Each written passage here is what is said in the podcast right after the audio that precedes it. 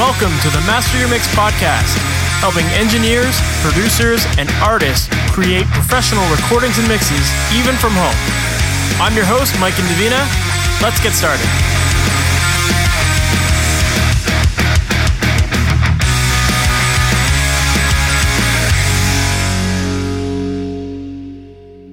Welcome to the Master Mix podcast. Thanks so much for hanging out with me today. Today, my guest is Simon Grove. And if you're not familiar with Simon, Simon is a music producer and session bass player and guitarist based out of Sydney, Australia. And Simon has worked with a ton of great artists in the prog metal genre, including Protest the Hero, Plini, Intervals, and so many more. And one really cool element about Simon is his bass tones. And obviously, as a session bass player, bass tones are very important to him. And in this interview, he gives us a very extensive breakdown of how he dials in his bass tones and the different signal chains that he uses to get the solid low end and the definition of the top end, all that kind of stuff. He really breaks down his entire process. And I think that it just kind of lifts the curtain on what goes into getting a great bass tone because so often we don't get to hear people's chains and the processes and how they might split the signal in a whole bunch of different ways. And Simon really kind of lets us get all of that in this interview and it's very very cool. So with that said, I'm really looking forward to you digging into this episode and learning more about his bass tones and learning all about the different ways he incorporates editing and tracking techniques to get his mixes sounding super tight, super polished. And I think you're going to learn a ton in this interview. He's very articulate with his answers, and it's great to hear. So, yeah, without further ado, let's just jump right into the interview. Simon Grove, thank you so much for being on the Master Mix podcast. What's going on, man? Not much, man. Thanks for having me on. Of course, no problem. For people who might not know you or aren't familiar with the artists that you've worked with or your background and how you got into music and all the cool stuff that you're working on these days, can you give us that background story? Uh, yeah, so mainly people might know me. Uh, I play bass for a guy called Plini, who is uh, also from Sydney, Australia, where I am, if you can tell from my accent. Um, I've been a session musician for him since his first gig, which I guess I think was around 2015, if I can remember correctly. So um, basically, it's been, I, I, mean, I've been playing bass forever since probably I was 13 or so. And uh, ever since then, obviously, I would do the usual thing of uh, joining bands and writing music and recording and stuff like that. And I have this. Uh, this very fond memory of working on a, a record with my uh, band that I was in high school with at the time, and we are in a studio working on uh, just an EP. And I remember looking at the engineer and just thinking it was literally witchcraft. Like I was, I was looking at what he was doing with probably the most basic stuff now, but I was just, you know, completely blown away. And I thought I could never do that if my whole life depended on it.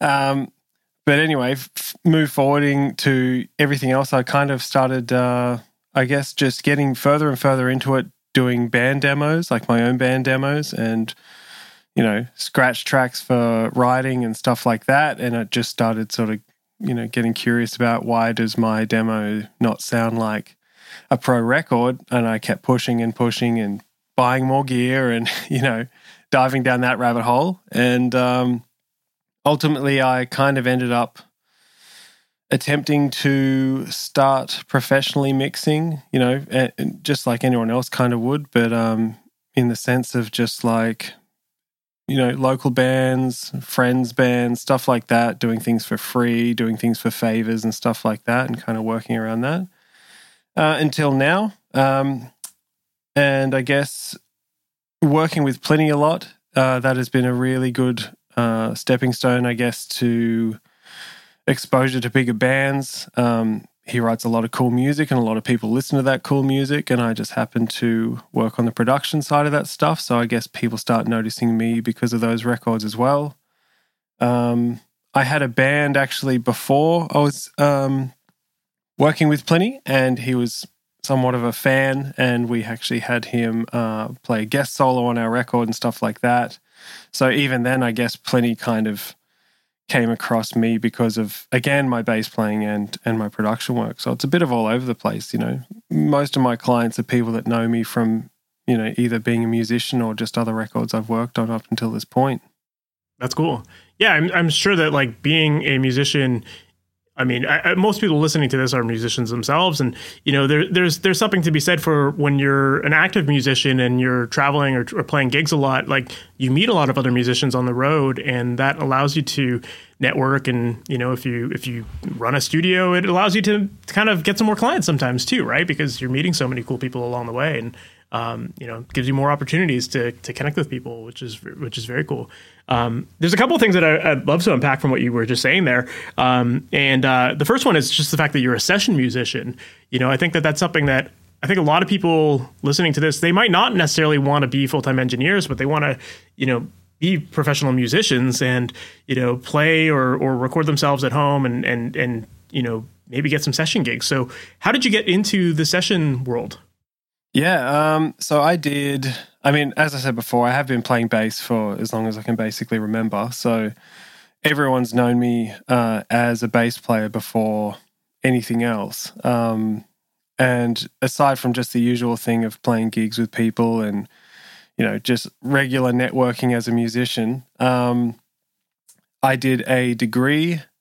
I guess around 2010, maybe 2009. Um, uh, which was just basically a, a, music degree. It was like a bachelor of contemporary music with a majoring in electric bass, and it just kind of covers the usual things you would get at a music school. So, uh, like a lot of jazz, a lot of pop music, a lot of like just theoretical stuff, ear training, um, and actually, a, a, it was actually the reason that uh, I kind of discovered audio production more, um, and at least got into it in a sense that I it kind of ticked over that obsessive section that I think I was missing previously. So uh, I have this thing where any any fond memories of playing guitar or bass or anything like that, uh, I can definitely remember a ton of times where I was just obsessively practicing because it was genuinely fun. Like I would skip out on parties on weekends when I was in high school because I wanted to stay home and practice, which is probably the weirdest thing for most young teenagers at the time. But I was really keen on doing that, and uh,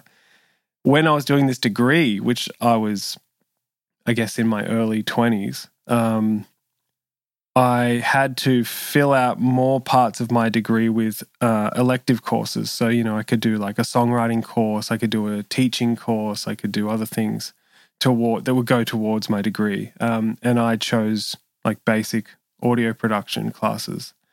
And it's really like the first few classes are like basic navigation of a DAW, you know, whether it's Pro Tools or Logic or anything like that. They're just showing you how to click around and figure stuff out.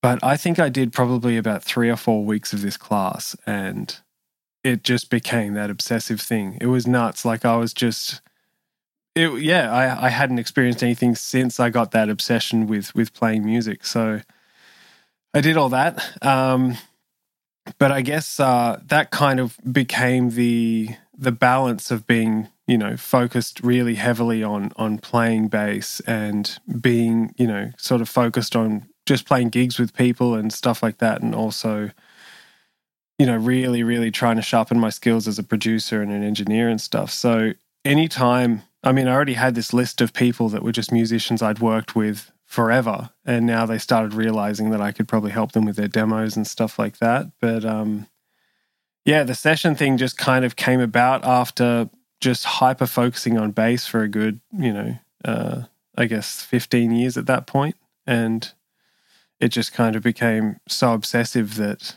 you know, I was I was doing everything. I was doing wedding gigs. I was doing, you know, playing in random bars with any band that I could. Um, and then it kind of came about that uh, some of the guys that I was working with, like Plini and, and whatnot, were, you know, breaking into the international touring field. So that is a very interesting uh, and very different world to what I was used to. And it kind of came about that I kind of uh, was just committing to these huge international tours.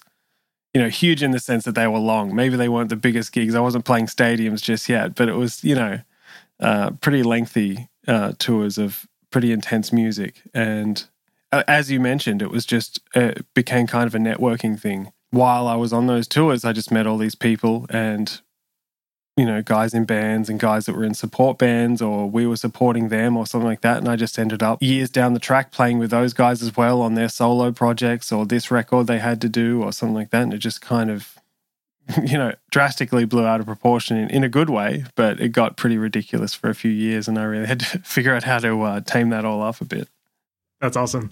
Well, yeah, I mean, that, that sounds like the way to go, really. Like, you know, if you're just, you're playing so much that you, you're kind of just waiting for that opportunity, right? Like you're waiting to find the artist that is actually doing something and that you can get on some gigs with. And, you know, it sounds like you were networking enough to, to be the right guy at the right time for, for Plini and, and uh, you know other acts that you've played with. So that's awesome, man. I, I, I love that. That's wicked. Um, one other topic that you kind of brought up when you were in the intro there was like the idea of when you were learning, you were so obsessive with learning the engineering side of things, and you were saying that you weren't quite getting the results that you wanted, so you were buying more and more gear to kind of try to get better results. Right? I'm curious to know how how how did that work for you? Like, did the did the gear actually make a difference, or was there something else that was like the most um, the the the biggest factor that helped you grow as an engineer?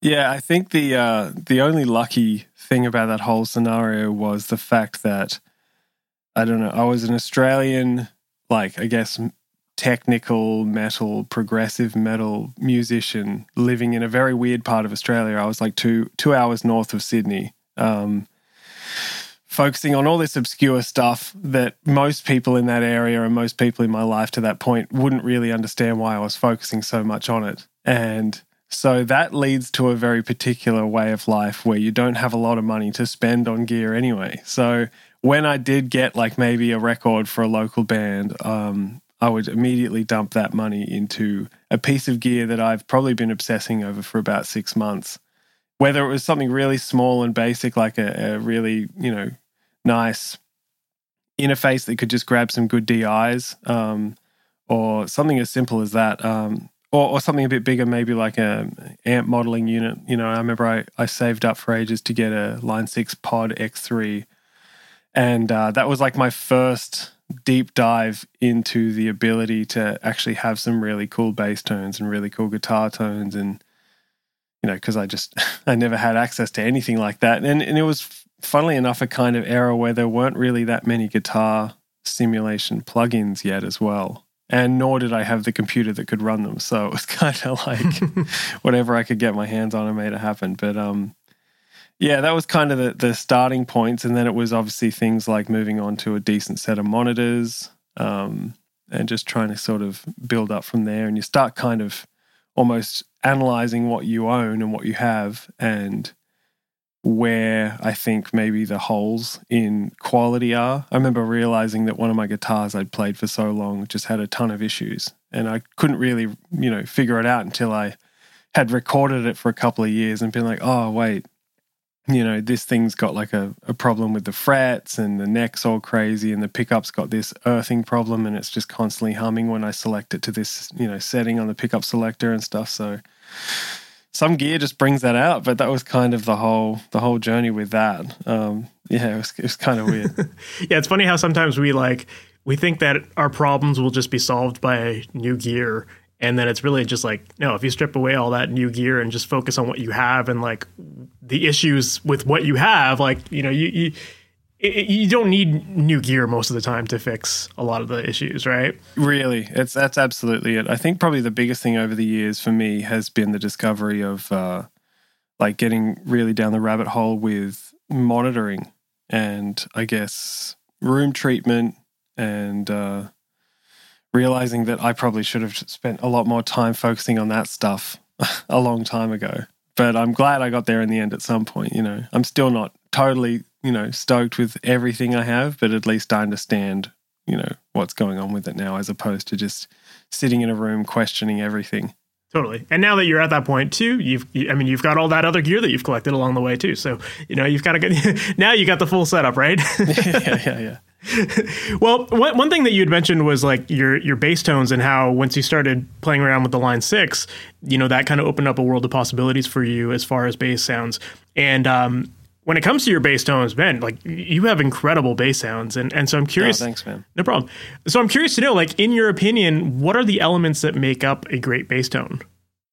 Yeah, um, people people tend to, I guess overthink things a bit these days with just so many different options and so many pedals that everyone is claiming is the next best thing. And it's re- it's a really basic answer. Um, ultimately, above all else, you should be really ensuring that your low end is nailed. Um, I mean, that is the role of the bass, really.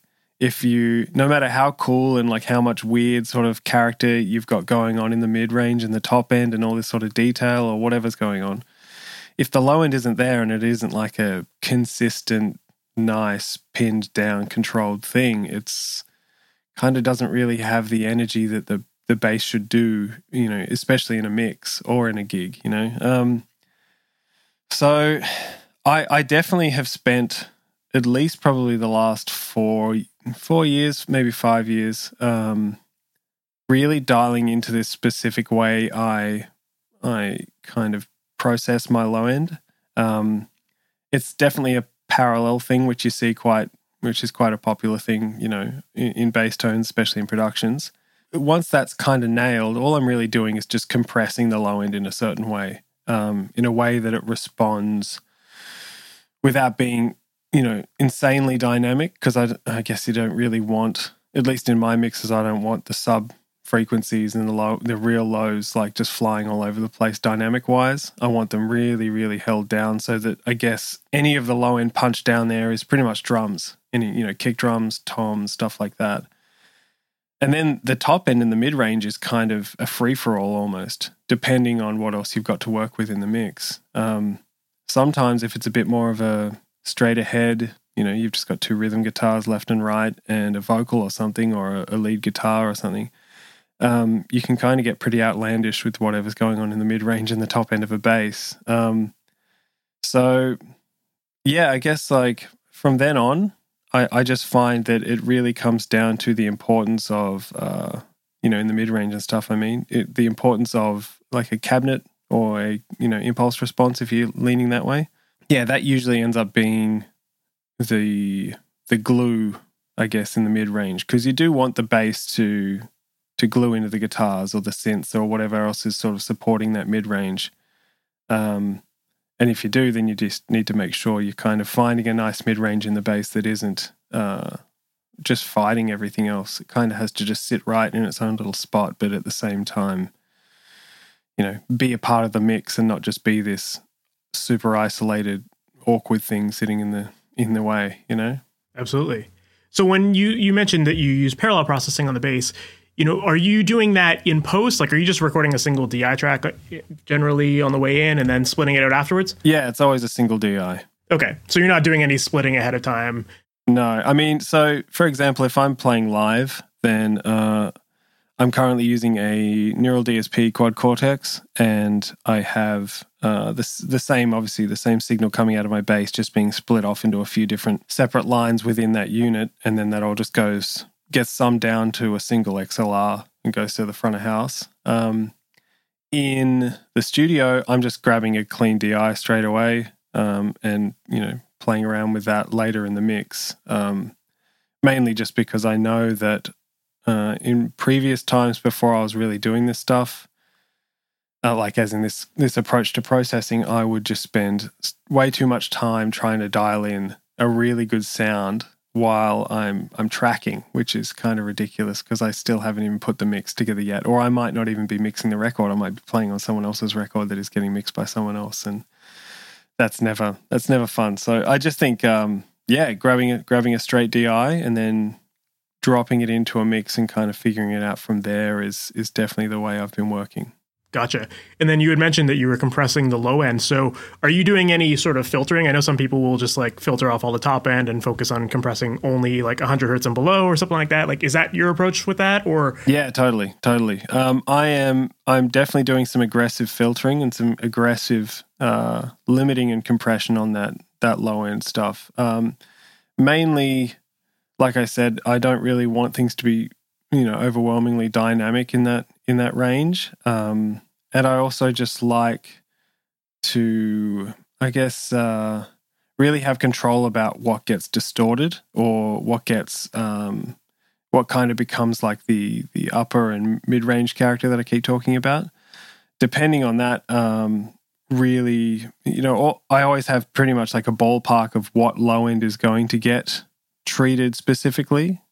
And then from then on, I can just kind of go nuts with the rest of it. You know, I can put through fuzz pedals and, and kind of crazy stuff there. But um, yeah, I'm definitely just filtering off, compressing really hard. In the low end, particularly, uh, I find that annoying dynamic stuff that you get from bass, you know, so a lot of like string click, especially if you're a. So for my playing an example, it's very aggressive finger style stuff. And I play it in the way that I sort of want it to sound similar to a pick without having to play with a pick. So I almost bash the string into the fret, like the 24th fret, as I pick it, and it gets like this very metallic attack to every note. But it's still got a little bit more like fatness that you would get from a fingerstyle sound. So it's it's kind of just something I've weirdly been working on for a very very long time, just because I kind of like the sound of it. But um, that to me is not exactly ideal when I'm trying to do this sub frequency low end compression, um,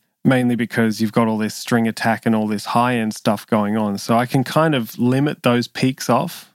And then this is all once it's already filtered, or I can, you know, limit and then filter. It doesn't really matter. Yeah, limit off those, like hard limit those those peaks off, filter down the low end that I need, and then compress that low end how I need it compressed, and then possibly even limit it again. It really gets crushed. Um, as long as it's not distorting, that's kind of the goal. I just need to make sure I'm not, you know, compressing the life out of it that it just becomes no longer low end and just, you know, compression distortion.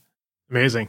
So yeah, so just to kind of like just so I can kind of sum it up together, it sounds like yeah, you're kind of splitting the, the signal, filtering off the low end, you know, maybe 100 hertz or below, and then the, that that low end stays fairly clean, but like heavily compressed or limited. Super clean, super okay. clean. Yeah, the only the only kind of saturation or anything that would be going on there is anything that I'm getting from the compression, um, and it's really I'm trying to make that. Uh, if there's any distortion, it's kind of unintentional. I'm really trying to keep that as clean as possible. So even if I'm using something that might be a an analog modeled unit of something, it's uh, I'm trying to keep that as digital sounding as possible. Really, just super super surgically clean. Gotcha.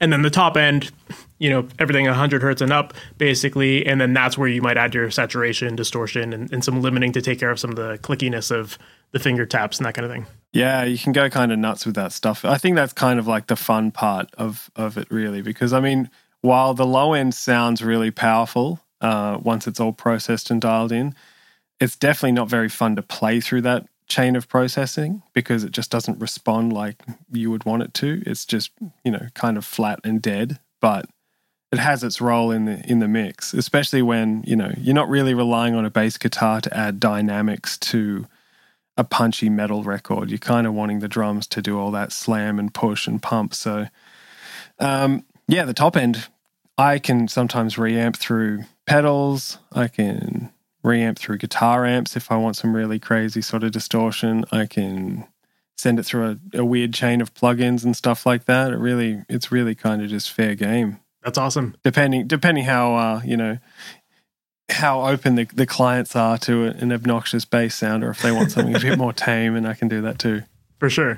That's very cool. And and I love the fact that you brought up the idea of controlling the dynamics because I think that this is something that a lot of people there's a lot of emphasis on like maintaining dynamics in a mix, but when you do that, things can easily get lost and when it comes to the low end with bass, like you want it to feel solid. And so it really does need that control and and that minimal dynamic range just to keep it always in your face, right? Like that is that I'm assuming that's your approach, right? It's definitely like a a genre specific thing too as well. Like I I I think just some of those really big commercial metal mixes um are always have such a pinned low end in them. It's like such a smooth, fat, like it sounds great, but there's absolutely no dynamic coming from the bass guitar there or, or any of the low end in the guitars. It's you'll you'll get a bit maybe in the rhythm guitars in like some palm muting stuff, but most of it you just want it to really be exaggerated from the drums. You know, that's that's kind of the the excitement of of a metal drum production is just how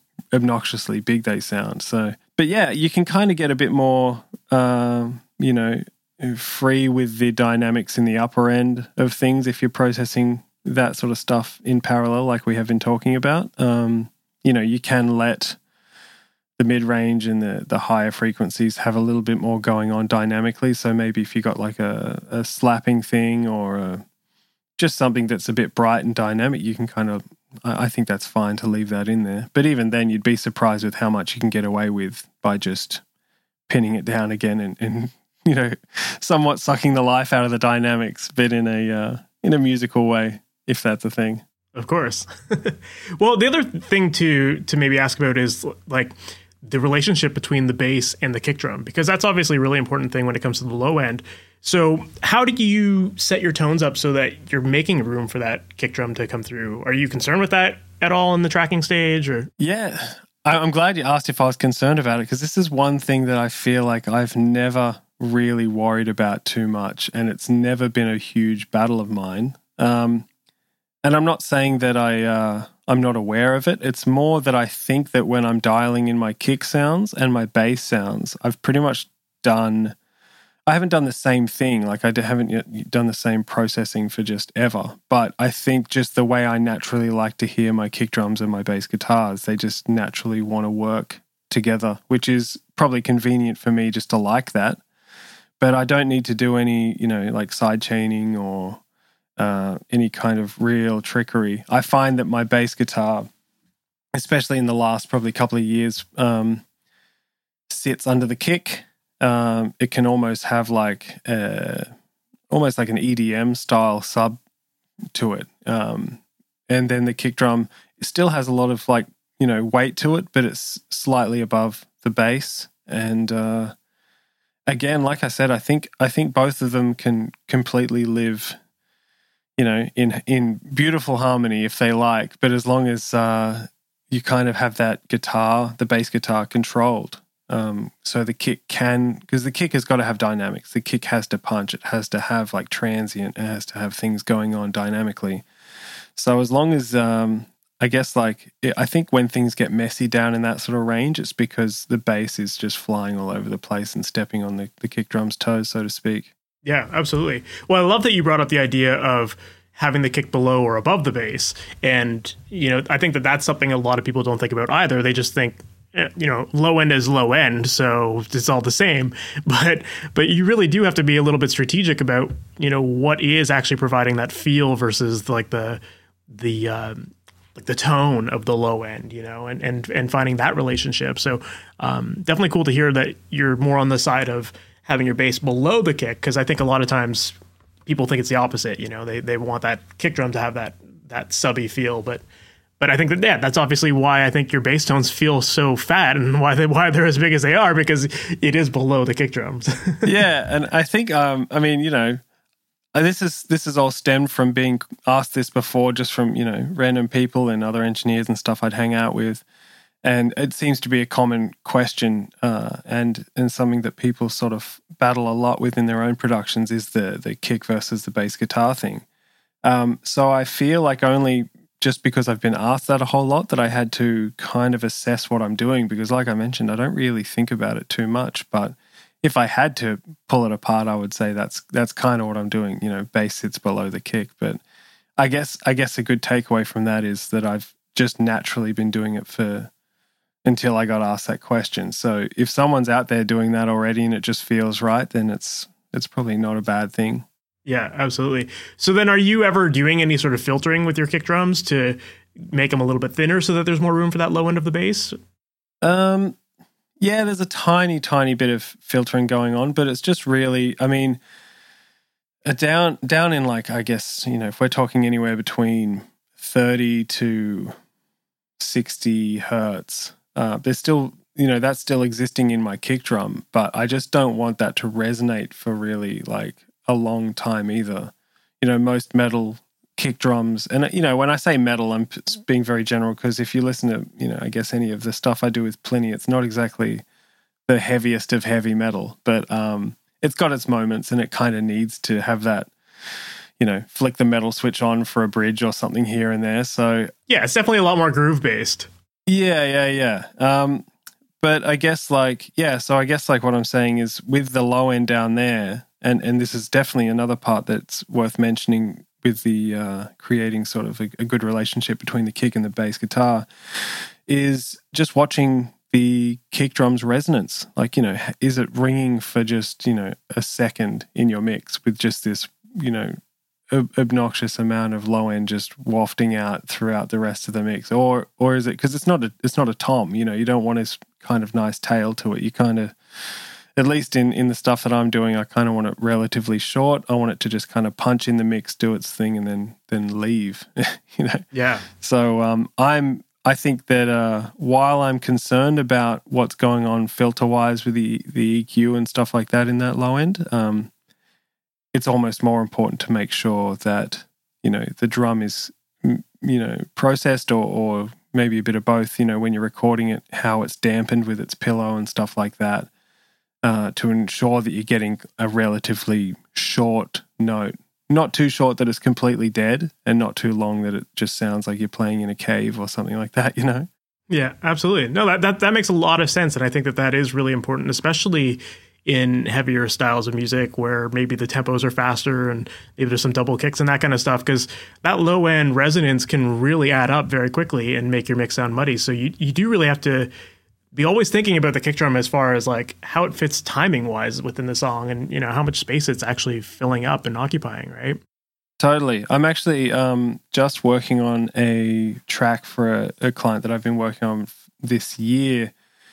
Um, i've done like a couple of their tracks so far. It's a bass player called Evan Marien and he's a good buddy of mine and he's a phenomenal bass player. He played for Allan Holdsworth and uh, tigran hamasyan and stuff like that. And uh, I've just um, finished the mix for the third single we've been working on, and just particularly in this track, um, the kick drum is. I mean, so it's Dana Hawkins on drums, who is just a phenomenal, phenomenal freak of nature on drums, and, and uh, he's kind of just got some crazy stuff going on in the kick in this song. And because the other two tracks that I've already mixed were done in the same session, they're just doing these like staggered out singles across the course of a couple of months.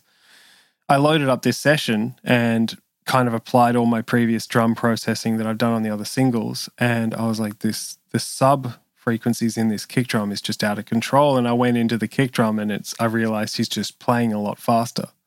And it's nothing to do with, you know, no mic has moved. He's not playing differently. He's not using a different drum or anything like that. There's nothing wrong with the, the settings I've got set up on the kick drum bus or anything. It's just he's playing faster. So I would notice just, you know, most of the song he's doing like a faster kick pattern and the sub frequencies are just completely overwhelming. So I would go through, I would keep everything as is because I still liked what I did for the other tracks. And for the moments where he's not, you know, completely flying on the kick drum, I, I like it to still sound quite full. But any of the faster stuff, I'm automating that that sub frequencies down just because it just becomes so overwhelming that you just can't hear anything else but this just going on. So um, that's definitely been a been an interesting thing that I've sort of noticed in that too. Yeah, absolutely. That that's awesome, man. I, I love like everything you've shared here about your bass chain.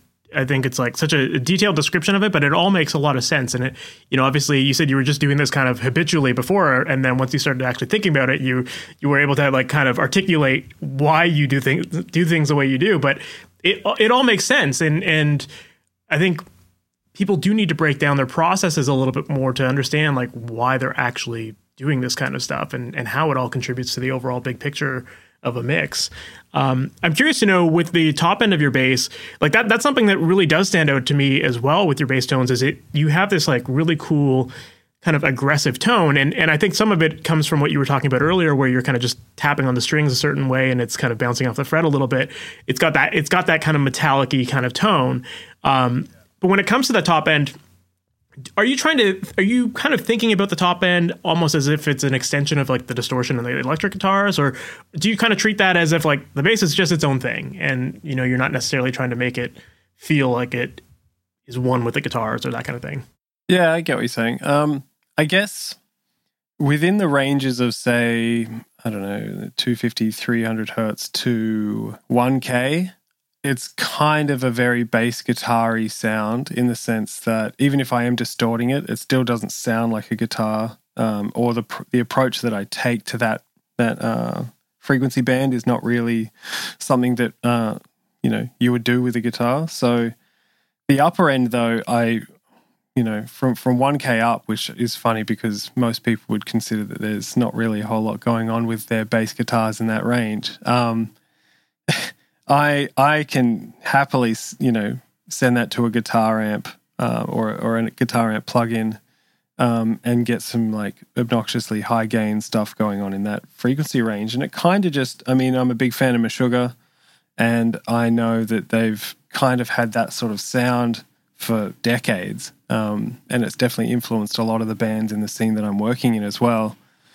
So there is a definite benefit to, um, I guess, you know, just trying a bunch of things. But I guess if, if I had to kind of, you know, put labels on things, then yeah, that mid range sort of, you know, let's just say 300 to 1K usually can be anything from a, a clean Ampeg or like a Gallien, Gallien and Krueger sort of thing, um, all the way up until, you know, we go through the, the rat pedal or the, the Darkglass or something like that. And then we can go up to all kinds of weird saturation if you're not really looking for something super modern. Um, sometimes just like a, a, putting it through satin, you know, FabFilter Saturn, and and choosing some weird, some of the weird saturation settings and clipping that, and and as long as it's kind of going through a uh, speaker simulation like a cab IR, then it's gonna not it won't exactly sound bad. Um, it is very interesting though to be sending a bass guitar uh, signal that has been completely clipped off at 300 hertz though because that makes all distortions act a completely different way that does not sound very bass guitarish. Um, so it's kind of cool because with all the other parallel stuff going on, you've got all that crazy sub range uh, frequency stuff going on.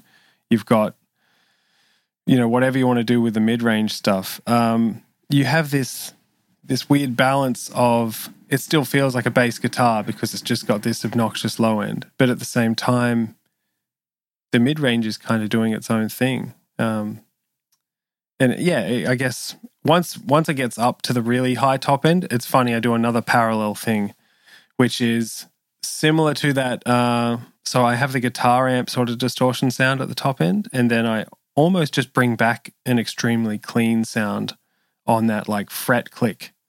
And it's such a, a ridiculously small small amount in my mixes where I just bring the fader up a touch to get like a tiny little bit of that really hi-fi top end click coming through because the guitar amp stuff just completely neuters that that sort of uh, detail, I guess. So you're kind of doing like a splitting your bass into almost like three three layers, like the low, mid, and high. Man, sometimes it can be five. It gets ridiculous. It really does. But um, uh, that's the other thing that the the lower half, you know, the lower part, sorry, of the uh, the bass tone stays still in my DAW, and it like doesn't move. It barely gets automated. It kind of just sits there um, doing its thing, and I can kind of chop and change through the rest of the other processes, you know, depending on the section of the the music. So the low end throughout the whole track is just pinned, and it sounds great to me, and I'm happy with it.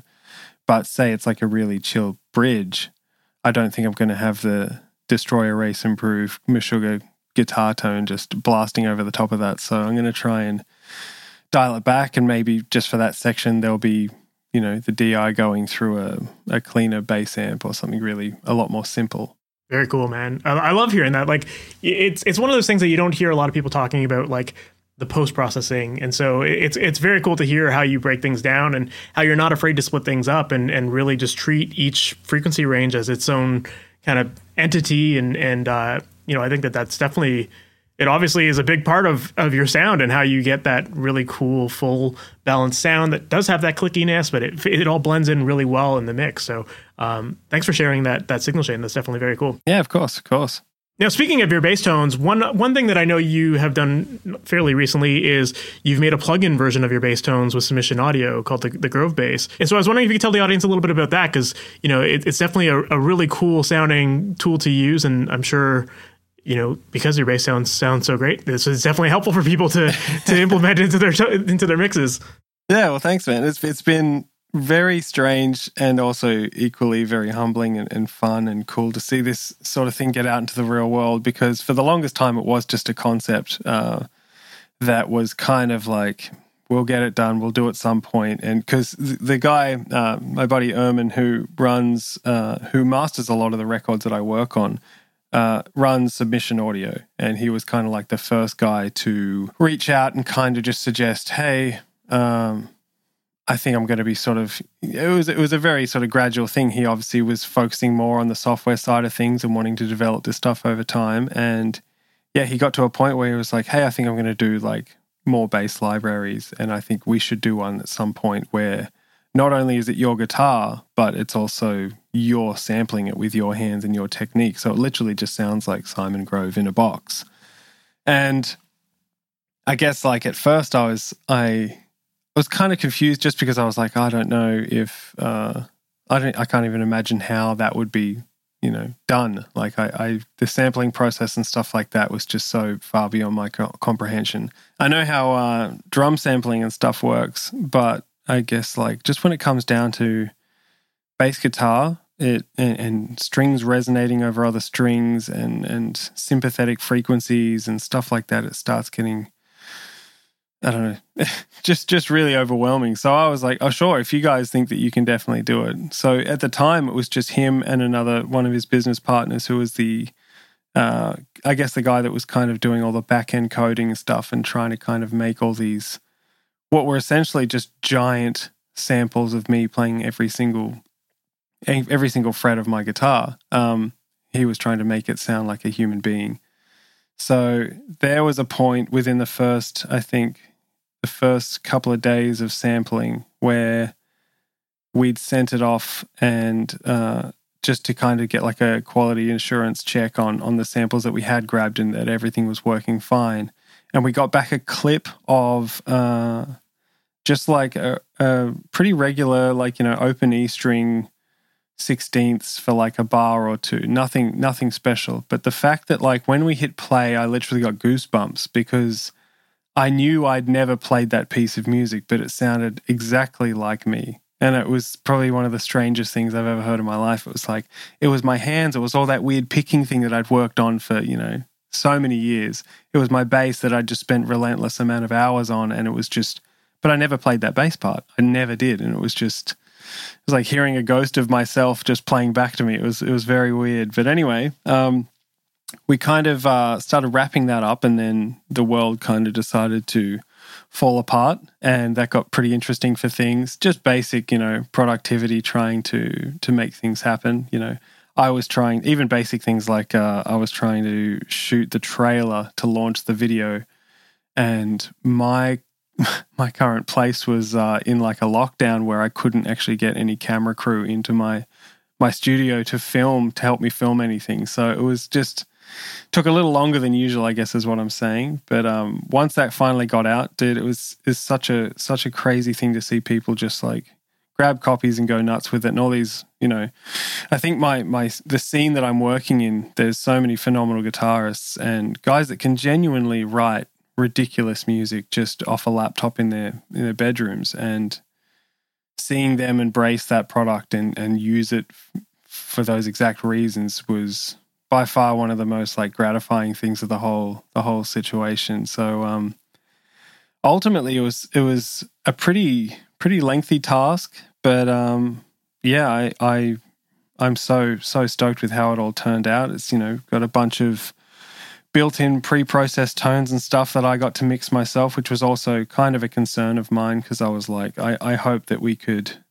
It was going to be cool that I could obviously put myself in this instrument and and sell it like that, and but it would be really good if I could also dial in some tones that I guess people know me for, or or try and just at least make some cool sounding stuff so so that when people just open up this this plugin, it just does the thing. You know, it sounds cool straight away and uh, I think we nailed that. Really, I was I was super stoked when we had um, we had a launch date set and we had a few artists lined up to do some tracks and some videos and stuff to help with you know sort of push the launch date. And you know one of them was Plini and a couple other friends of mine that were similar sort of dudes just doing you know incredible guitarists doing cool music at their place. And um I was working on the mixes for them because I said I would mix anything if they were able to help me out.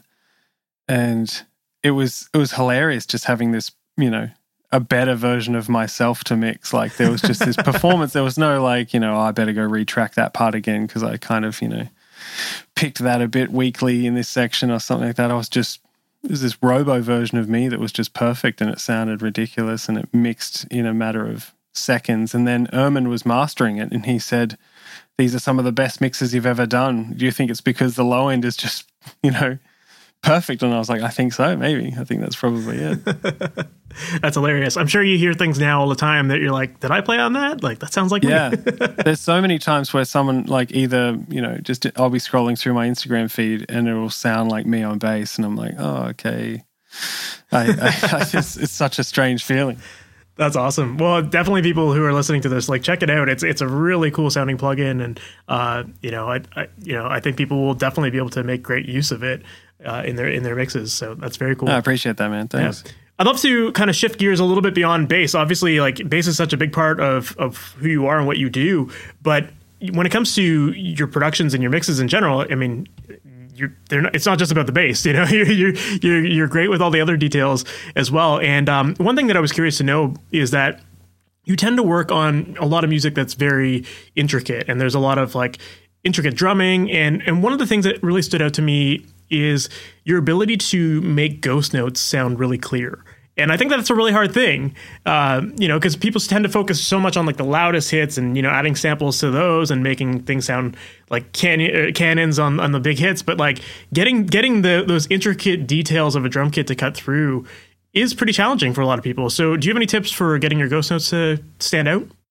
Yeah, um, it's it's interesting because I'm always finding myself uh, kind of battling between those things. There was a point in in modern productions where I was finding that a lot of people were making ghost notes too loud. It was like this unrealistic level of compression to the point where, and I don't know if it was actually compression or, or some kind. It could have been automation. Who knows? But either way, there was just this point where rim shots and, and ghost notes were completely almost the same volume, and it just really clutters up that center channel when you've got vocals and bass and stuff going on. I guess what I try and do is if luckily if I'm engineering the session, it's a lot easier. Um, if I'm working on like a Plini record, for example, I work with our drummer Chris a lot, and uh, I can kind of tell him when I know it's going to be a really dense section of music that he might need to play his ghost notes a little harder than he naturally would feel comfortable doing. Um, but otherwise, most of the time, if it's it's something that I haven't had a chance to uh, sit in on and during the tracking stage, then I just uh, I try and find a way of uh, basically just controlling the the bleed of the any of the cymbals around the snare. Uh, that's probably the biggest thing because as soon as you control those cymbals, you can turn that snare mic up as much as you want, really. So um, a cool thing that I've been doing recently, well, maybe not recently, maybe in the last couple of years, more that I think about it, um, is using a drum leveler on the snare track, but it's actually not bringing up the louder hits to a certain point. It's actually bringing them all down. So what I basically do is if I've I've set up my entire processing chain and it's all sounding great, but there's a few maybe let's say in a four minute track there is 10 rim shots that are just a little bit more rim than drum and it has like quite a you know sharper attack to it.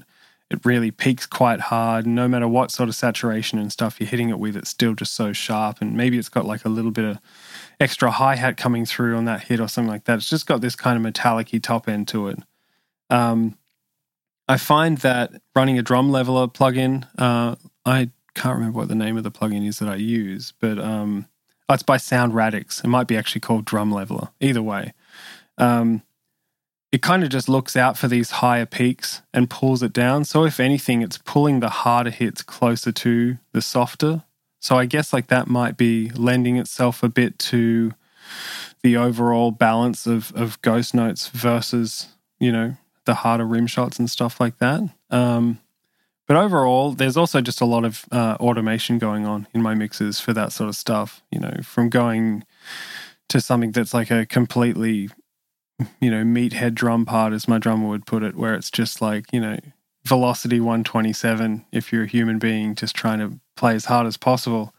and then you drop down to a bridge which is you know tapping the drums and really really soft then i'm definitely going to employ uh, a lot of different forms of automation to i guess just ultimately the goal is to make it sound natural sound like a drummer that's hitting hard that's also going down to playing soft because having like one set of of processing on a drum kit with that sort of material just doesn't really work. It never does. I used to hope it would, and I used to try and make it work in mixes all the time, and it just never would. So I always find myself having to automate in one way or another. Yeah. Do you do you ever do anything like splitting off the ghost notes onto their own separate track, or or is it all kind of just the same snare track? It's almost always the same snare track, but I'm definitely not. Uh, actually, that's funny you said that. I did a track maybe two days ago where I did split off the uh, the ghost notes and stuff. It was just in a bridge, and it's almost like this very the the way I'm leaning towards it for the mix is like it's a very commercial metal sort of sound. But the bridge had this section where the drum was kind of doing this almost like really laid back jazz sort of thing. A lot of like just drags and stuff on the snare drum and stuff that, that is very necessary that you just hear what he's doing. You don't try and gate anything out. You don't try and do too much to it. And that sitting on the original snare track was just sounding like chaos. You know, this, the gate was doing all weird things. I had a transient designer on it that was doing weird things to only, you know, two hits out of the five hits that was going on. It was just. So I, I took them off, put them to a new track, gave them their own processing, and it sounded a lot more like what I think the drummer was intending to sound like anyway. He hasn't given me revisions yet, so we'll soon find out if he hates it all. but I think it sounded better than the original anyway. That's very cool. I love that, man. Do you, as far as the main snare track goes, then um, that was another thing that like I just find your your snares really have a lot of bite, but they still have body to them and they sound full. And I'm a drummer, so I nerd out about drum stuff all the time. So snare to me is like snare to me is like the hardest thing to mix because I'm super picky about it. But like I was just really impressed by your drum, your snare tones, and just how you have this ability to get them to cut through and sit sit on top of the mix, but in a in a, a really glued way with everything else, if that makes sense. Um, so what what's your secret for getting snare to like cut through the mix and have its own space? Yeah, I think I think that's probably the most common thing we're all fighting is just to try and get a good snare sound. Um, so you're, def- you're definitely not alone there. But I think the the big thing that uh, I'm kind of hunting for in most places is, again, from an engineering point, rejecting as much bleed as possible from anything, whether it's surrounding toms or cymbals or anything like that. Um, you know, the closer I can get that to being isolated and borderline sample like, um, the better. And and funnily enough, like most people, you know, will think that you don't want it really sounding like a sample, but it again depends on the context of the music. And I guess the term sample has kind of been a bit of a funny label over the years because of just how that started out and how some engineers may have abused that power beyond a point where it just sounded ridiculous. But uh, samples are cool and samples sound, you know, rad when they're done properly. So yeah, if I can get my snare mic sounding like a sample, but obviously with the playing of a drummer, it's kind of the the perfect goal. Um, once I've kind of uh, nailed that, I aim for really focusing on the transient.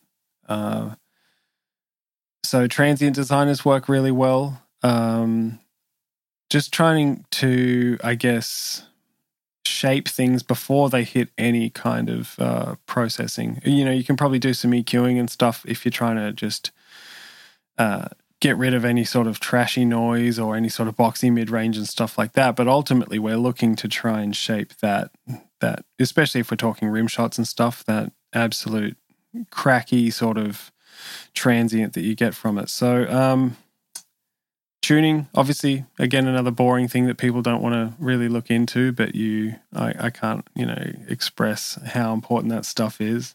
And i think it's important for not only you know engineers to know but i think it's really good that drummers get their their head around tuning like pretty aggressively. I still have so much to learn. Yeah it's so funny how many drummers don't know how to tune a kit. Yeah they can they can keep it you know in the ballpark once they bash around for an hour or so but it's like actually getting it to a certain thing where like it's it's funny like there's some some guys that I've worked with where we've kind of you know directed I'm like, oh, maybe that snare can come up. That's all I really need to say. And they do it and it instantly just changes the drum. And they're like, I've never heard that drum sound like that. And I've owned it for 10 years or something. And it's just, they've never really, because, you know, drummers don't think of that. They don't think about the same way as I don't expect anyone to tell me to try different tuning on my bass guitar. It's like until someone says something like that, you just kind of get put in the scenario and you're like, oh, okay. Um, so it's it's funny. Once that's kind of tuned, once the the bleed has been controlled as best as possible, obviously uh, stuff the basic stuff like uh, a, a, good drum, usually a metal drum for me is something that I I like. But I have had really good success with maple and. I just did a, a record with Chris, uh, our drummer from Plini, and um, he has a uh, he's going to kill me for not remembering what it is, but I know it's a, a snare that uh, Jojo Mayer worked on with Sonor, and it's 27 plies, and I think it's a 13 inch, and it sounds like a shotgun, and it's it's pretty obnoxious. But we just did a record with that. Um, I mean, at that point with 27 plies, if I believe it is 27, uh, it's almost not a wooden drum anymore. It just it, it may as well be concrete or whatever. It's just all attack. yeah, but um, I mean, I've actually recorded a granite snare with him as well. Um, all kinds of weird materials can definitely, you can still pull some really cool sounds out of them. But I guess if I had a preference, a metal drum is my thing. For sure. Yeah, there's something about metal drums I find that you get you tend to get a lot more of that initial attack, whereas the wood can definitely soften up that sound. Unless, like you said, you've got like if you have like a 20 ply or or bigger snare drum, then you got a fat wood shell that's going to just give you pure attack. So um, yeah, yeah, I'm, I'm, totally with you on that. I I, I only ha- I have one wood snare drum that is 20 ply, and it's like the only wood snare drum that works for me. yeah, I mean another another favorite snare of mine is uh, a buddy of mine, Troy Wright. He has a four ply uh, maple uh, pearl something that he got a few years ago, and every time he's either sent me stems of that or we've he's you know taken it somewhere and we've done some gigs he's uh it just sounds ridiculous so i don't know i used to think that like I, I it starts kind of just becoming a point where you don't really know exactly what materials are doing what anymore because there's so many variables to things especially with drummers themselves uh, every guy hits differently every guy's got a different preference with sticks and and you know heads and how they tune it and then you know, it all, it all comes, you know, it can get a bit overwhelming for people, but I guess like it's, you can get a lot of good sounds out of a lot of different drums. I guess is probably a good thing to know. Absolutely. Yeah. There's a, a world of options. It's, you know, to me as a drummer, I feel like the snare is really one of those defining elements of a mix. And you can hear it all over every record. Like there's, there's a lot of different sounds that you can get just not only based on the actual drum itself, but on the tuning. So there, there's, uh, definitely a lot for people to explore when it comes to the world of recording drums and totally. and uh, and and finding the right source for it. You know. Um, yeah, that's very cool. Uh, and so you mentioned like transient designer, so you typically will add a little bit of that. Um, do you ever do any like clipping or saturation or any of that stuff with your with your drums? Yeah, definitely uh, clipping and or saturation, depending on on what sort of the uh, the initial transient is doing. If it's a really transient heavy drum and I'm trying to actually tame it back and fatten it out, then I will go pretty heavy with uh, clipping and saturation. Um, I also like to EQ before the saturation. Usually, uh, what I'll be doing is finding the kind of the fundamental frequency of the snare if it's sitting around. Usually, a good starting point is somewhere around 200 hertz, and um, I boost that for a little bit of fatness, and that's always pre-compression as well. So saturation usually comes after compression for me. Um, but again, this isn't the be all end all, and you know I might change that tomorrow. Who knows? But um, yeah, I'll do that. And another thing is that I find that I do a lot is I tend to uh, put a lot of high end into my snare mics, uh, and that's usually because I'm probably using some kind of dynamic mic on the way in, so it's it's definitely going to dull off some of those frequencies and the transient a bit. So um, yeah, something like a you know the top band of a Neve EQ, like 1073 or something like that. Um, and I just a nice high shelf. I also find the uh, what's it called, the Maag uh, EQ from uh, I have it in there. I think the Plugin Alliance. The Plugin Alliance ones, yeah. Yeah, the EQ4, I think that is the top band of that, set around 10k. uh, is a really nice shelf, I find, um, for all kinds of stuff, but especially snare drums to kind of give it some life. And it sounds, it's a very natural sounding top end. Um, it is going to bring in some of your, you know, nastier frequencies of your hi hats, but you know, it's all all a bit of a, a gamble, really, and all a bit of a compromise at the end of the day. For sure. But like, like you said, you're kind of starting the signal chain with a gate usually, or maybe it's just mic positioning to, to really isolate the snare and get rid of all of that hi hat bleed or cymbal bleed, right? Yeah, I, I actually rarely gate my snare, which is probably something that seems a bit weird to most people. Um, if I do use a gate, it's most likely going to be um, the Oxford drum gate. I don't know if you've played around with that, but it's kind of a pretty ab- absurdly intelligent uh, drum gate. I use it all over my kick drum and my toms. It's pretty much been permanently on my kick drum and toms for since it came out. Um, snare, it's a little funny because basically, from what I understand, it, it was a product developed via machine learning. So it learns what a whole bunch of snare drums sound like, and then when you set it to listen out for snare drums, it can kind of gate out everything else that isn't a snare drum, and it usually works pretty well. And if it doesn't, you can tell it where it's gone wrong and it fixes it. Uh, but when you start getting into really fast technical stuff, lots of ghost notes, lots of like weird linear stuff where, you know, there's always going to be certain, you know, drums popping in and out around these snare hits, it gets gets pretty almost overly complicated. And you can also get to a stage with it uh, almost too easily where you can just get really unnatural sounding snare drums. So, um, yeah, I have this thing where I, I ultimately end up not really gating my snare. Um, and I just, you know, desperately try to balance that out so that I don't just have what ultimately becomes with all the compression and all the uh, the top end uh, enhancement that I'm doing. It almost comes a uh, becomes a a cymbal mic at some points, but I definitely try and balance that out so I don't have tons of cymbals in the center channel again. Yeah. As far as getting that balance, is it just is it just a matter of moving the microphones around to get that isolation? Yeah, definitely, definitely a, a solid focus on microphones in general, microphone selection. Um, but also, I guess uh, what I like to find is is within the stages of compression and, and transient designing that I'm doing on the snare track, uh, as long as that snare is kind of, you know, um, hitting the way I want it to hit throughout the mix, um, I usually find myself that I actually need to almost always pull my snare drum down. It's always mixed so loud and I, I need to pull it back. And once I actually find that sweet spot where it's hitting really nicely, um, it it's almost just naturally pulled down those that cymbal bleed enough that it doesn't really become a problem. If there's any like really sparse open sections where it's a bit more obnoxious, I might get into automation then uh, and do some things, or maybe turn on a gate for a certain moment or something like that. But most of the time, I find gates either kill my ghost notes and I need to do insane amounts of automation, or they change the shape of the transient and I don't really like what they've done to it. It's either softening the attack or just doing something a bit strange to it that kind of is a bit of a vibe kill, I guess. Yeah, absolutely. Yeah, it's definitely one of the risks of using a gate is that it can be a little unpredictable sometimes as far as like how it's going to react to your drums and how it's going to change up the sound. So, yeah, if you can avoid it, that's very cool, and especially when you have the ghost notes, because yeah, most of the time you're going to be probably gating above the threshold of the, those ghost notes, and uh, and you're going to lose all that that detail. So uh, definitely cool to hear about that.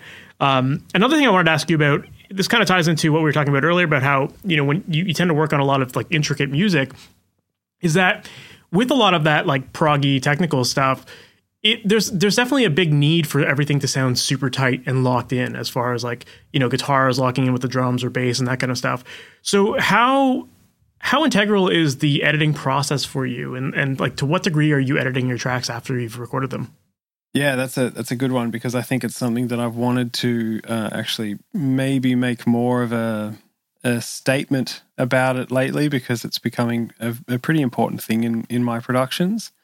Um, and at first everyone thinks editing is just fixing up all these mistakes and you know correcting everything. I mean i am very lucky to be working with some pretty ridiculously talented musicians, but they still need editing, and it's got nothing to do with how much they practice or anything like that. It's got a lot more to do with just how my job works, you know, when I get to the mix. Um, and it's stuff like I was talking about when it comes down to you know the length of the kick drum and, and those tiny weird details. Um, I've been working on a record lately, and it's required a fair bit of editing. And it's not again not a problematic thing, but it's just in order to uh, really achieve the sound that this band is going for. I need to make sure that there's just certain characteristics in the bands that they're influenced by. Uh, are matched with their record. So, for example, if there's any really big drops where you know the entire band comes in on the downbeat, anything to do with like maybe the tiniest shuffle of a guitarist's hand on the fretboard before that downbeat, or maybe a, you know the bass guitar's a tiny bit early, and I mean by the tiniest bit. Um, I kind of have like this very analytical uh, moment where I pull I pull together a mix that's sounding pretty great, uh, especially if it's like the second track I'm mixing. Maybe I've already gone in and dialed in a mix on the first track and I've loaded up all the settings again for track two. But the editing hasn't been done for track two. Um, and I start noticing these things because one, uh, I definitely don't mix and I don't ever want to mix uh, in a way that I'm hiding mistakes or hiding flaws. Uh, I don't think that's really like a good sort of approach to take. I, you know, in an in an ideal world, do you want everything to be up front and you want things to be noticed. But when the, I guess, the microscope of mixing gets turned on, it also brings out all those things, all those tiny little things. You know, sometimes it's the the drummer sitting back in his chair and his throne squeaks a little bit, or it's you know some weird resonance in the drum room that you just didn't hear because there wasn't you know super amounts of compression on the room mics at the time or something like that.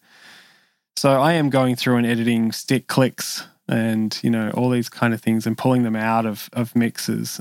Another thing I'm noticing is like unison lines. A lot of like guitars that have like a bass guitar thing following it, or like a keyboard line that follows it as well.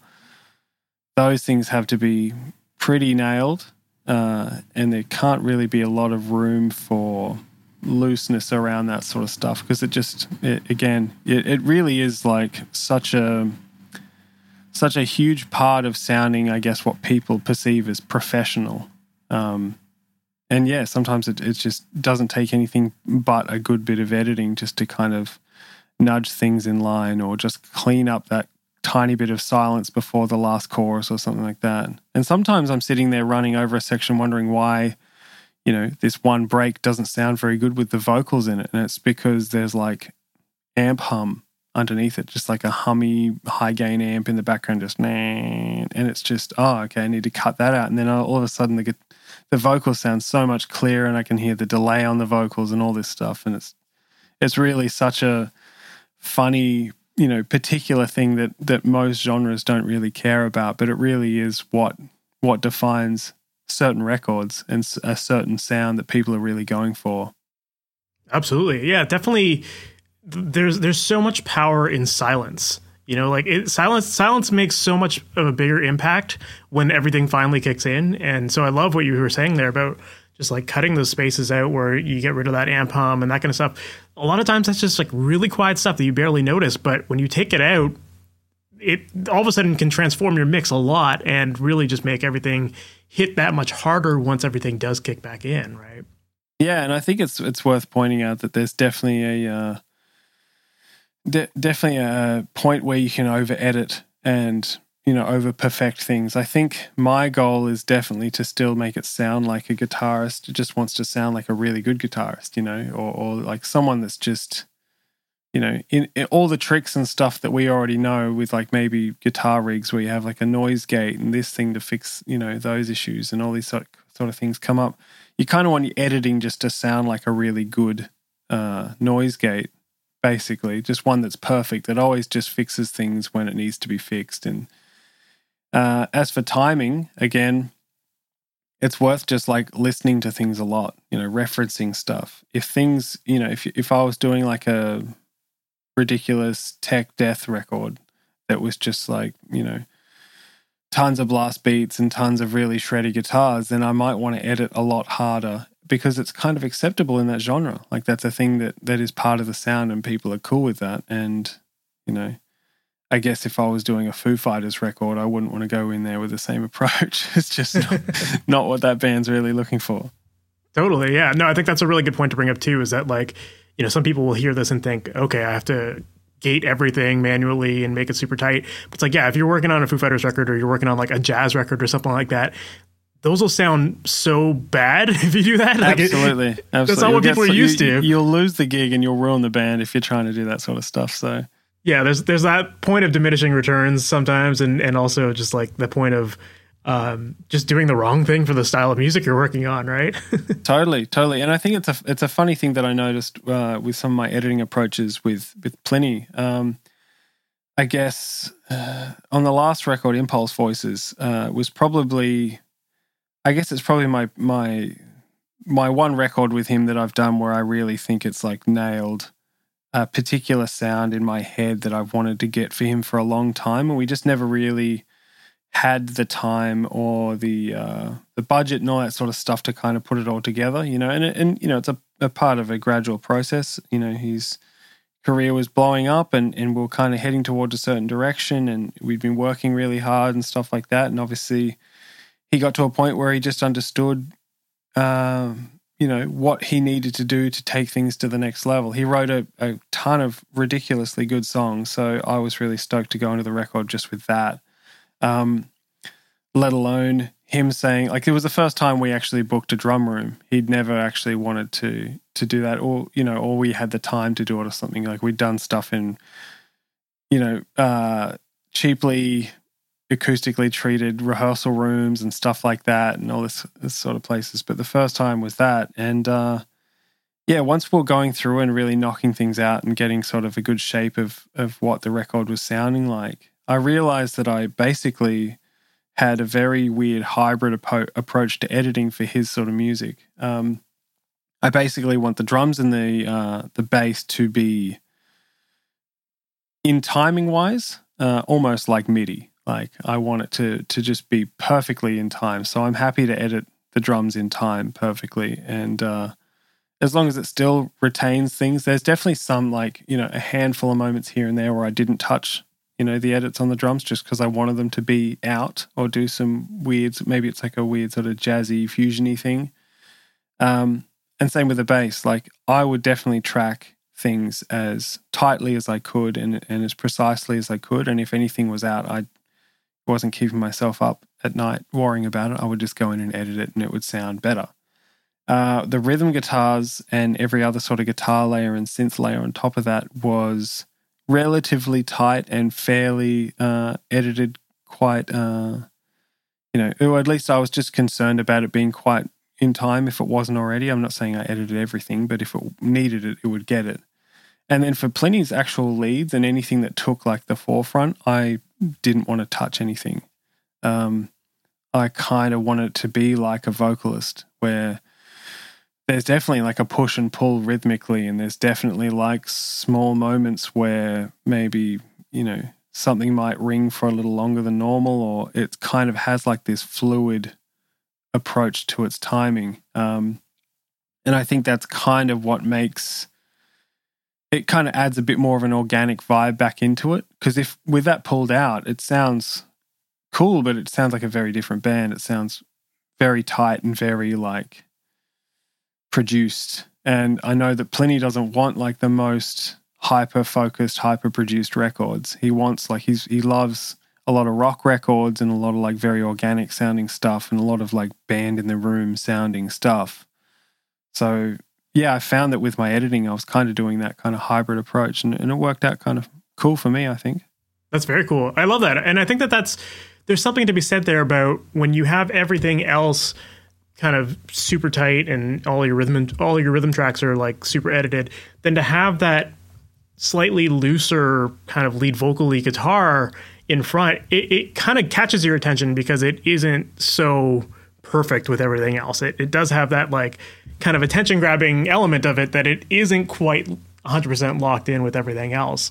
And, and I like the way you put it of just, you know, making it, treating it almost like it is a vocal and having that looseness to it um, because it definitely does give it its own unique character and not just kind of sound like everything else where it's like super blended in, right? Yeah, and and I think when things aren't like you know perfectly edited, I don't think people realize how much uh, space that can take up or like can get in the way in a in a negative way towards the mix, you know, which is is funny to think because we're not always worrying about what's best for the mix. We do want it to sound musical. So, in the case of uh, you know going back to Plini's leads, like yeah, they might actually be what you would consider technically out of time in certain moments. But on top of that, you've also got those out of time notes covered in delay, which are now also out of time, and the reverb's also adding onto that. So you really do start creating quite a I don't know, it, it can get quite chaotic if it's not reeled in. So, which is which is definitely the reason that I try and tighten up the rhythm section and the backing elements to be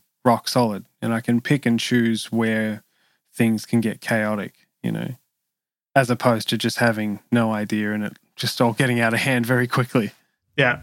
Well, you had mentioned the idea of tracking and how you like to track everything sounding like super tight. Um, and when you're working on intricate guitar parts and lead parts and that kind of stuff, you know, how what are some of your tips for capturing guitar lines clearly and getting those super tight performances?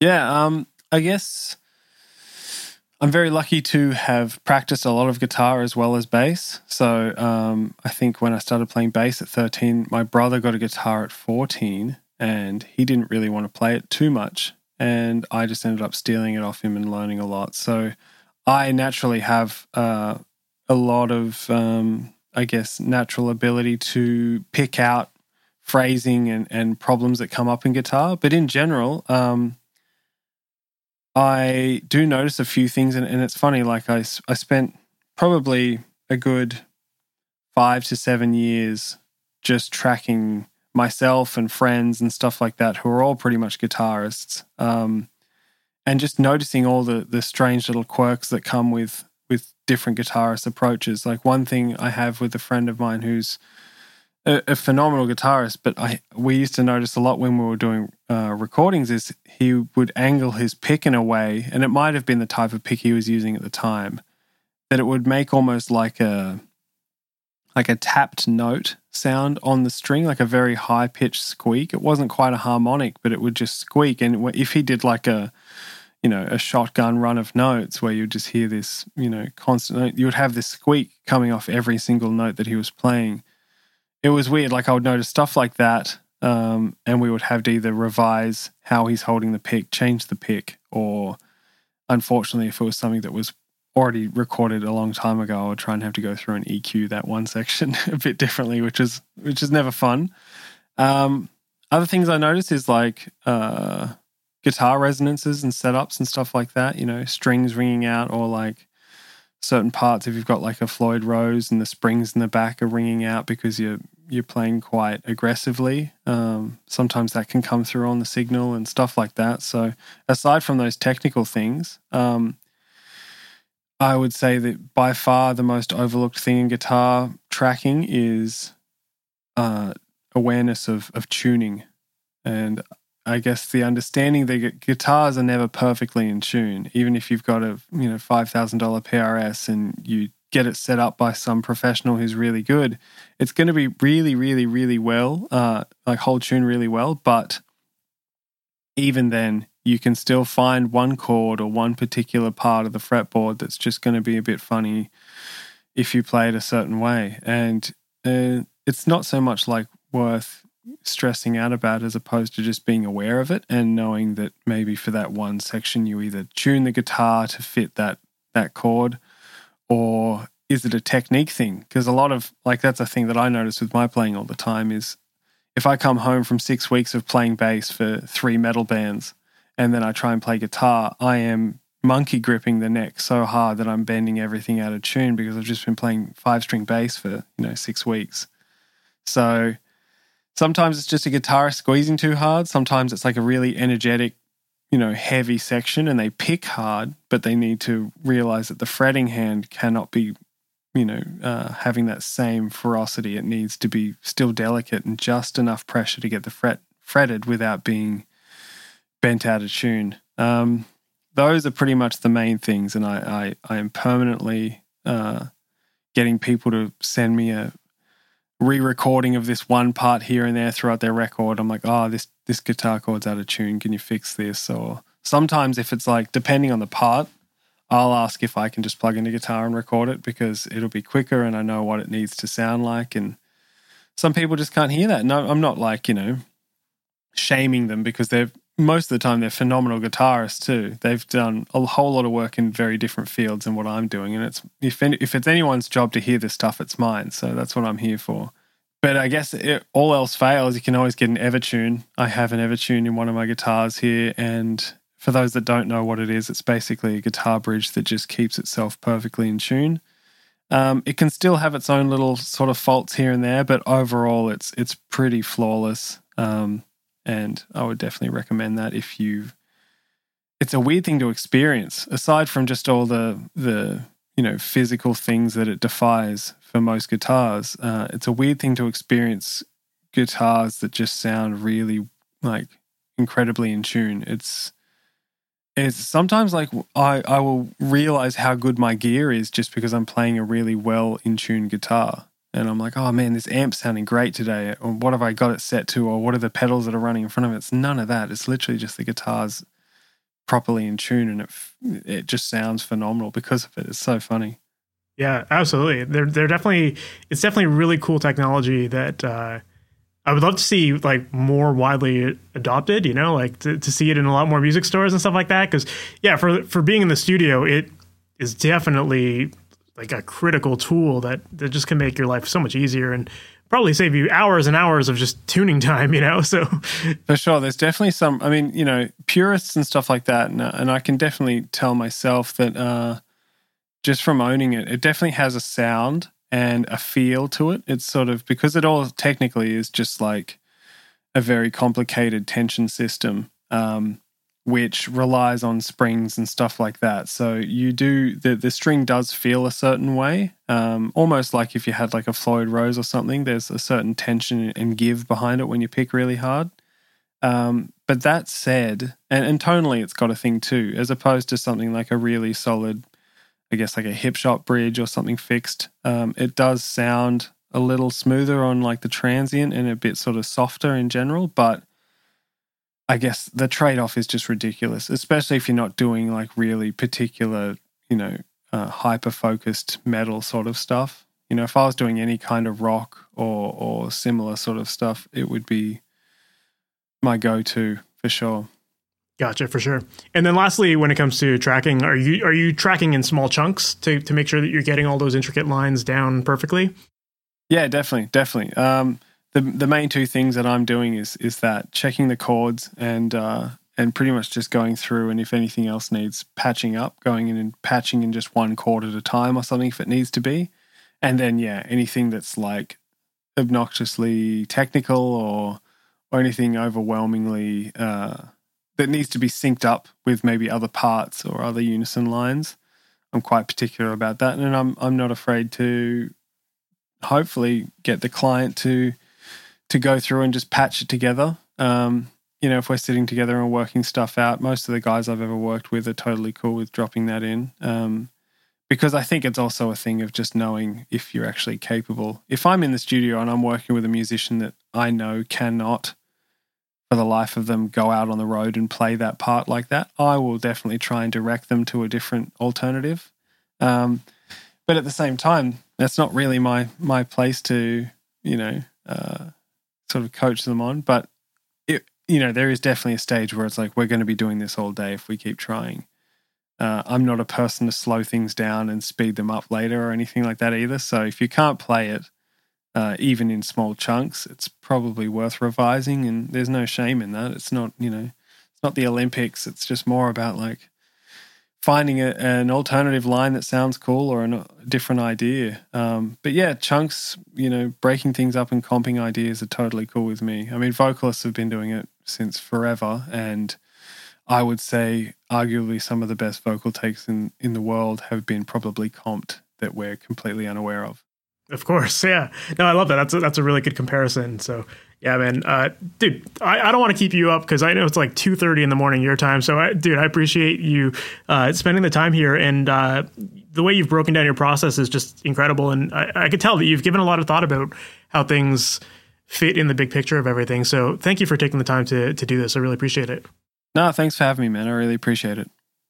So that was my interview with Simon Grove, and I really enjoyed that episode. I thought he gave us a very extensive breakdown of his processes and understanding why he does everything the way he does.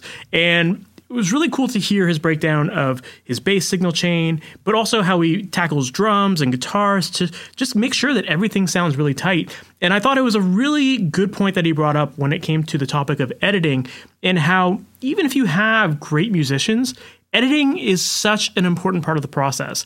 And this is something that I think a lot of people overlook. They think, well, you don't need editing if you have great musicians. But the truth is that editing can definitely add a lot of impact and power to your mixes. And sometimes that's just a byproduct of removing silence or background noise, that kind of thing. So editing, you know, despite having great great performers and great performances, it's not something that you should gloss over. And this is something I see people do all the time. They just kind of skip over it, wanting to jump into the mixing stage to make things sound great there. But when you take the time to actually track things properly and then edit things properly, mixing becomes so easy because you've already created so much space and clarity in your tracks that mixing isn't as much of a challenge because there's less to clean up.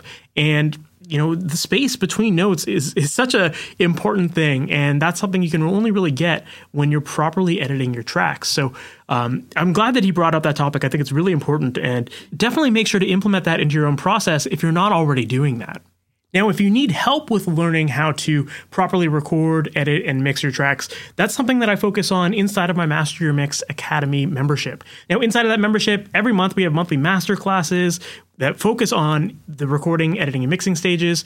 We have mix reviews, group coaching calls, and the great thing about the Academy is that it's designed to help you based on where you are currently at with your skill level. There's other membership sites out there where you just simply watch somebody mix something and kind of poorly explain why they do things, and half the time you don't even see some of the signal chains that they've got. That's not what this membership is about because simply just watching somebody mix doesn't identify the areas in your own process that you need help with. So that's why inside of this membership, all of our members go through a onboarding assessment that helps you identify the gaps in your process and the areas that you need to focus on so that you can see the fastest improvement. And from there, we dive deeper into the recording, editing, and mixing stages because it all has to come together. But by focusing on your specific needs, it makes it easy to not feel overwhelmed by all the content. And again, it really makes it a very fast learning curve for you because you're being directed to the content that is most relevant to where you are at now in your current production skills. So if you're interested in learning more about the Master Your Mix Academy, visit masteryourmixacademy.com. And this membership is something that I only open up a couple times a year for registration.